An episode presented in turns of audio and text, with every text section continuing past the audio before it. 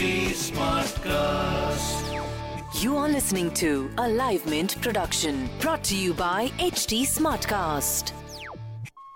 High volatility grips Indian stock markets. Hello and welcome to Mint's evening market wrap. I am Nasreen Sultana.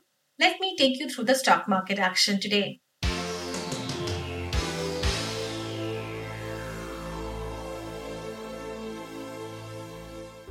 Benchmark indices ended flat after a volatile day of trade. The BSE Sensex ended 114 points higher at 30,931. The 50 share index Nifty closed just above the 9,100 mark with a gain of 40 points. Rise in the stock markets was led by frontline stocks in sectors like auto, IT, metals, and FMCG, as investors took note of gradual opening of economies around the country as public transports also start. During the afternoon session, markets continued to trade firmly, but in the fag end of the session, there was some selling pressure due to global negative cues for the second straight day. Among the biggest gainers on the Sensex were ITC, Asian Paints, Maruti, and Bajaj Auto. HDFC, L&T, HUL and Kotak Mahindra Bank were biggest laggards on the Sensex.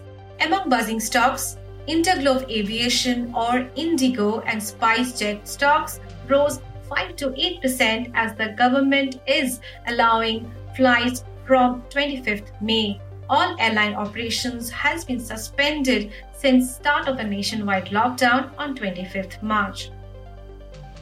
Domestic flights that are set to resume operations from next week will have a lower and upper price band on fares. Bajaj auto stocks were up 3% after its March quarter results that were announced last evening. In corporate news, Vedanta promoter Anil Agarwal is in talks with several banks to tie up loans worth 2 to 2.5 billion dollar to help finance its delisting offer of the mining company. On 12th May, Vedanta Resources, the promoter entity of Vedanta, had informed the stock exchanges that it will delist its Indian subsidiary. Moving on to global news.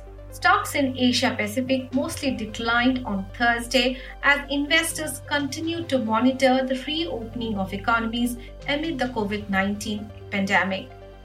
Markets in Japan, Hong Kong, and China ended in red. The World Health Organization, or WHO, said that the number of newly reported cases globally hit a daily record this week. This is despite authorities around the world attempting a ease of lockdown measures putting into place amid the coronavirus pandemic. In other asset class news, rupee closed up 0.24% at 75.62 per dollar. The 10 year bond yield closed at 5.77%. Oil prices were higher in afternoon trade. Brent crude futures were up 1.34% at $36.23 per barrel. US crude futures also gained 1.76% to $34.08 per barrel. That's all for now. We'll be back with more details tomorrow. Thanks for tuning in.